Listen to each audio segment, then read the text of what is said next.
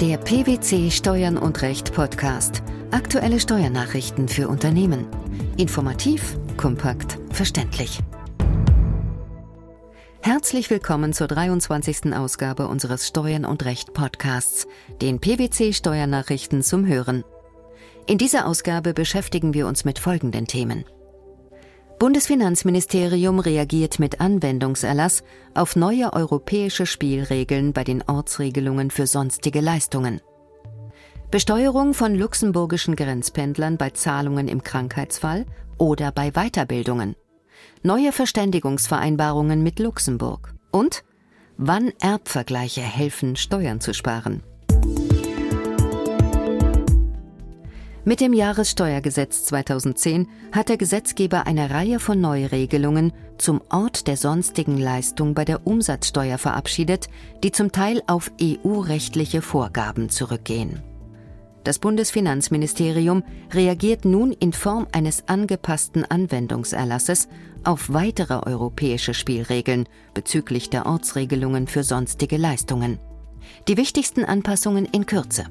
Nach dem BMF-Schreiben vom 10. Juni ist für die Beurteilung als Unternehmer oder Nichtunternehmer der Zeitpunkt maßgebend, in dem die Leistung erbracht wird. Der Ort, von dem aus ein Unternehmen sein Unternehmen betreibt, ist bei Körperschaften regelmäßig der Ort der Geschäftsleitung. Wird die Leistung aber tatsächlich von einer Betriebsstätte erbracht, ist dort der Leistungsort. Überdies kann allein aus dem Vorliegen einer Postanschrift nicht geschlossen werden, dass sich dort auch der Ort befindet, von dem aus der Unternehmer sein Unternehmen betreibt. Vielmehr kommt es darauf an, wo die wesentlichen Entscheidungen zur allgemeinen Leitung des Unternehmens getroffen werden. Was passiert, wenn der leistende Unternehmer nicht ermitteln kann, ob und gegebenenfalls an welcher Betriebsstätte die Leistung erbracht wird? In diesem Fall muss er dies anhand anderer geeigneter Kriterien, beispielsweise der vom Leistungsempfänger verwendeten Umsatzsteuer-Identifikationsnummer und der Bezahlung der Leistung feststellen. In nicht auszuräumendem Zweifel wird dies dann letztlich der Ort des Head Office sein. In der Europäischen Durchführungsverordnung und dem neuen BMF-Anwendungserlass heißt es dazu, eine Leistung gilt als für das Unternehmen des Leistungsempfängers bezogen, wenn dieser eine qualifizierte Umsatzsteuer-Identifikationsnummer vorlegt.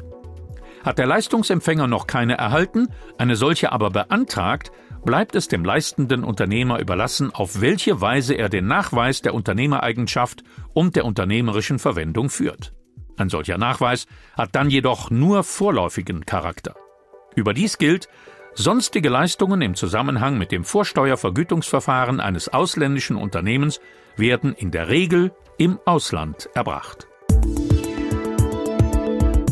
Die Regierungen von Deutschland und Luxemburg haben sich auf präzisere Regelungen zur Besteuerung von Grenzpendlern geeinigt, um eine drohende Doppelbesteuerung zu vermeiden.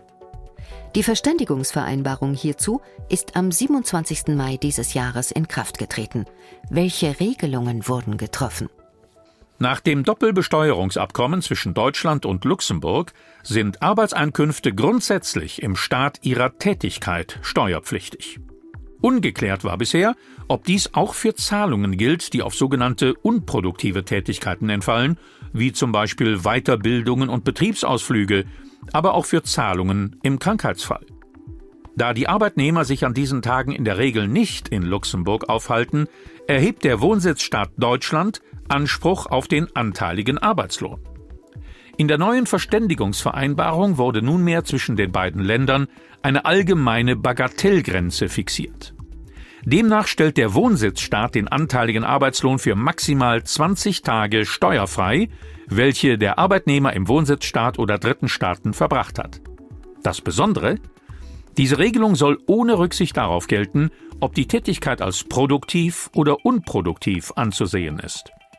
Voraussetzung für die Steuerfreiheit im Wohnsitzstaat ist, dass der auf diese Tätigkeit entfallende Arbeitslohn im Tätigkeitsstaat versteuert wurde.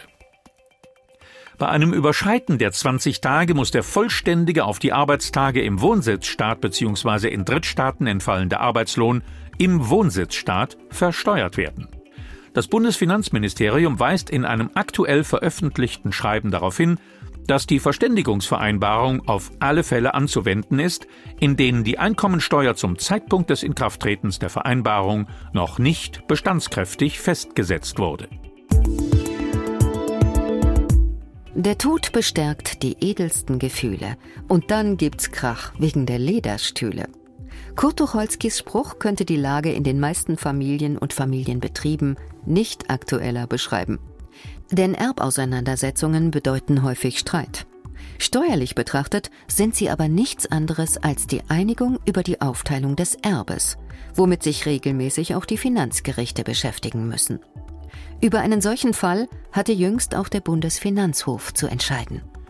Im entschiedenen Fall hatte die Erblasserin mehrere Testamente errichtet, in denen sie jeweils verschiedene Personen als Alleinerben eingesetzt hatte. Nach ihrem Tod entzündete sich der Streit dann über die Wirksamkeit des zuletzt von ihr errichteten Testaments. Der nicht berücksichtigte Neffe war der Auffassung, das Testament seiner Tante sei unwirksam, weil sie wegen Altersdemenz nicht mehr testierfähig gewesen sei. Der vor dem Landgericht geführte Rechtsstreit zwischen dem geschassten Neffen und der Erbin endete mit einem Vergleich. Die Erbin verpflichtete sich, an den klagenden Neffen 45.000 Euro zu zahlen. Im Gegenzug verpflichtete dieser sich, keine weiteren Einwände gegen die Wirksamkeit des Testaments und die sich daraus ergebende Erbenstellung zu erheben. Die steuerliche Folge des ausgehandelten Vergleichs? Das Finanzamt erfasste die Abfindungszahlung als erbschaftssteuerlichen Erwerb und setzte Erbschaftssteuer in Höhe von 7.155 Euro fest. Einspruch und Klage des Neffen blieben ohne Erfolg. Anders beurteilte der Bundesfinanzhof den Fall und vollzieht damit eine Änderung der Rechtsprechung. Nach Ansicht der obersten Finanzrichter unterliegt die Abfindung des Klägers nicht der Erbschaftssteuer. Richterliche Begründung Die Abfindung des nicht erbenden Neffen stellt kein Erwerb von Todeswegen dar. Er sei weder gesetzlicher noch testamentarisch eingesetzter Erbe der Tante geworden. Die von der Rechtsprechung entwickelten Grundsätze zum Erbvergleich können eine Steuerbarkeit der Abfindung nach Ansicht des BfH auch nicht begründen. Hintergrund? Nach einer schon vom Reichsfinanzhof begründeten und vom BfH übernommenen höchstrichterlichen Rechtsprechung ist zwar das Ergebnis eines ernsthaft gemeinten Vergleichs, der die gütliche Regelung streitiger Erbverhältnisse zum Ziel hat, der Erbschaftsbesteuerung zugrunde zu legen. Dies gilt aber dann nicht, wenn der Erwerb wie im Streitfall tatsächlich nicht auf einen erbrechtlichen Rechtsgrund wie Erbanfall, Vermächtnis oder Pflichtteilsanspruch zurückgeführt werden kann. Die neuen Ortsregelungen für sonstige Leistungen bei der Umsatzsteuer, die aktuelle Verständigungsvereinbarung mit Luxemburg zur Besteuerung von Grenzpendlern und die Erbschaftssteuerpflicht bei Abfindungen das waren die Themen der 23. Ausgabe des Steuern und Recht Podcasts, den PwC Steuernachrichten zum Hören. In der nächsten Ausgabe beschäftigen wir uns mit der Abgrenzung von gewerblichem Grundstückshandel und privater Grundstücksveräußerung, fragen, wie die Beratung von Kapitalanlagegesellschaften steuerlich einzuordnen ist und informieren, ob auch selbstständige Arbeitnehmer umsatzsteuerlich unter Gestellung von Personal gefasst werden können. Wir freuen uns, dass Sie dabei waren und hoffen, dass Sie auch das nächste Mal wieder in die PwC Steuernachrichten reinhören. Steuerliche Beiträge zum Nachlesen finden Sie in der Zwischenzeit unter tax-news.pwc.de.